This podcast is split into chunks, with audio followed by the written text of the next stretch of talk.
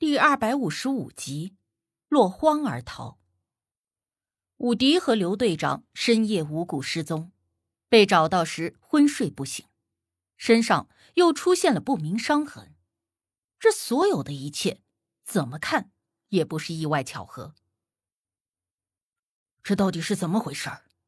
还有，刘队长、武迪，你们晚上为什么会出了营地，还走了这么远？想来。沉默寡言的老邱这一会儿也是急了，开口追问道。而被问及这个问题时，刘队长和武迪的脸上顿时都浮现出一种迷茫与纠结的表情。他二人对视，似乎是想要从对方那里得到些许的线索，但是二人却都摇了摇头。刘队长用力的拍了拍自己的头：“我怎么什么都想不起来了？”武迪也很是懊恼，我也一样，脑子里一片空白，好像出现了记忆断层似的。你们最后记得的事是什么？无忌当下便问他二人。刘队长说：“我记得当时是半夜十二点四十五，我准备去叫小贾和小辉起来换我和武迪，然后……”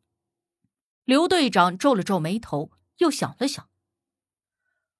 然后我就记得，突然刮起了一阵大风，再然后，嗯，再然后醒来的时候就看到了你们。而武迪听了刘队长的话，一手扶着自己的头，皱了眉头，默了默，却突然说道：“我想起来了，我记得刘队长说他去叫小贾和小辉，而我还是坐在火边呢。”想着多加点柴火，把火烧得旺一些，然后一抬头的时候，看到队长没有去叫小贾他们俩，而是往林子里边走。我当时还问了一句，问队长是不是去方便，但是队长没有应声。我看他也没有打着手电，一个人越走越远，就隐隐觉得不对劲，然后起身就想跟过去，走了两步才看到，队长前面好像有什么东西在牵着他。那是什么东西？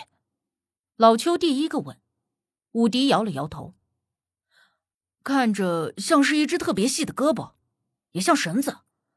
哎，我也没有看清是什么，当时太黑了，我觉得不对劲，就想要追过去，但就在这个时候，突然刮来一阵大风，吹得睁不开眼睛，然后我就什么都想不起来了。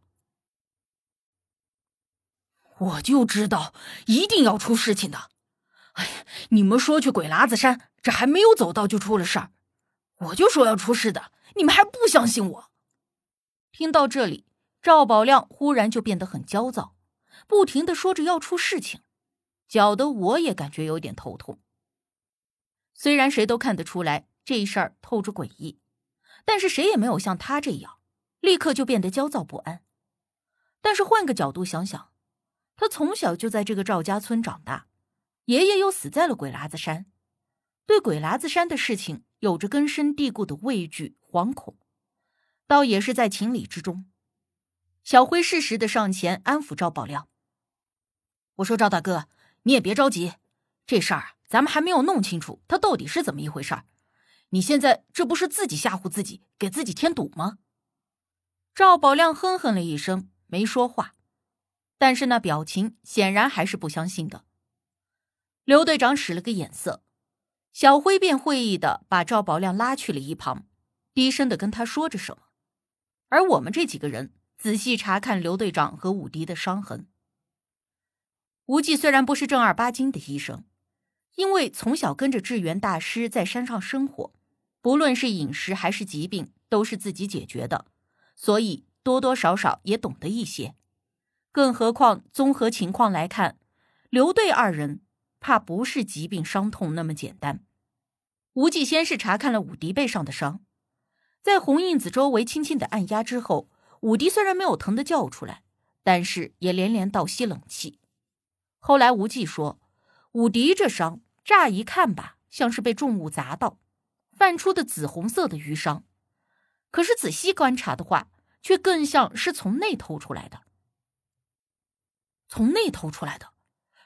这什么意思呀？刘队长在旁边问道。无忌没有回答，而是让刘队长也把衣服撩起来看看。刘队长伤在侧腹部，伤痕的大小和武迪的差不多，但是已经有些发紫了，看着比武迪的要严重一些。无忌按了按刘队长的腹部，问他有什么感觉。啊 就是特别的疼，像是被人用锤子一下下的砸在同一个地方。不过，刘队长顿时皱起了眉毛。不过。好像不是表皮疼，而是里边，肉里边疼。刚才无忌给刘叔叔他们两个人用针灸的时候，刘叔叔是一点反应都没有，反而用天针一扎就行。难道他们俩？我说着看向了无忌，无忌明白我想要说什么，直接轻轻的摇了摇头，说是没有看出二人身上有什么东西。小生。你是怀疑有什么邪祟？刘队长也听明白了我话里的意思，我点了点头。先回去吧，才一天就两个人受伤，而且这伤的太奇怪了。咱们先回赵家村观察一下。不管怎么说，还是人命重要。老邱沉吟稍许，提议道：“我见无忌并没有表示反对，便也点了点头。我也觉得。”还是先稳妥点的好。刘叔叔和武叔叔的伤实在是太奇怪了。赵宝亮这时候听到了我们的说话声，立刻就兴致冲冲的附和道：“对对对，先回去，别再往前走了，太危险了。”刘队长沉吟未语，显然他是不想就这么回去的。毕竟这件事牵连着张四的案子，是他心里的一个心结。这里面的所有人，最想要破案的人，非他莫属了。而武迪也同他一样说道：“我这点伤不算什么，又不是泥捏的，更何况咱们这行什么伤没受过呀？这点小伤就打退堂鼓，说出去还不得让人笑话？”刘队长点了点头：“没错，咱们来之前就已经考虑过会遇到各种危险的可能性。”现在只是面对一小点困难就返回去，实在是不值得。哎呀，小辉他们还看到了野人，你们昨晚上又被鬼拉走了，这还只是一点小事情吗？这差点就要出人命啊！你们这些人怎么就不明白呀？赵宝亮说着说着又有点急了。如今九个人成两个态度，刘队长默了默，看向无忌问道：“小吴，这事儿你怎么看？”说说你的看法。所有人的目光都落在了无忌的身上，我也看向他，不清楚他会做什么决定。而无忌扫了一眼刘队长和武迪，几乎是毫不犹豫的说：“先回去。”什么？刘队长意外的语调稍提，怕是在他看来，无忌虽然最信奉鬼神之说，但也是最不惧鬼神之说的人。凭着他的本事与胆量。应该丝毫不会畏惧的选择继续前进才是，怎料无忌却非常干脆的来了一句“原路返回”。无忌的话起到了决定性的作用。原本两种想法持平，但是无忌一言，立刻倾斜到了原路返回的那一方。既然小吴都这么说了，咱们还是先回去观察一下，如果没有问题，再做足了准备回来就是。左不过才一天的路程，我们走快点就是了。但是如果你和武迪的伤真出了什么问题，到时候我们又深入林中，想要回来，怕是一时半会儿也无能为力啊。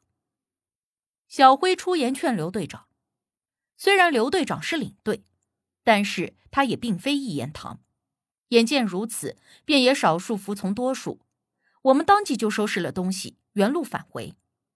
想着我们兴冲冲的入了林子。如今还没有发现有价值的线索，就又回了头，就像是士气蓬勃的战士出征，还没有等亮出兵器，就被人打了个落花流水，这种感觉难免让人沮丧。而回去的路上，我见无忌故意放慢了脚步，使得我俩走在了队伍的后头。我起初并不知道他是有意如此。但见他一路上都在时不时的看向武迪和刘队长的时候，才意识到了一些问题。武迪和刘队长的伤很重吗？我避开了其他人，压低了声音问无忌。他定定的看了我一眼，许是没有想到我会发现，而后又点了一下头。的确有点麻烦。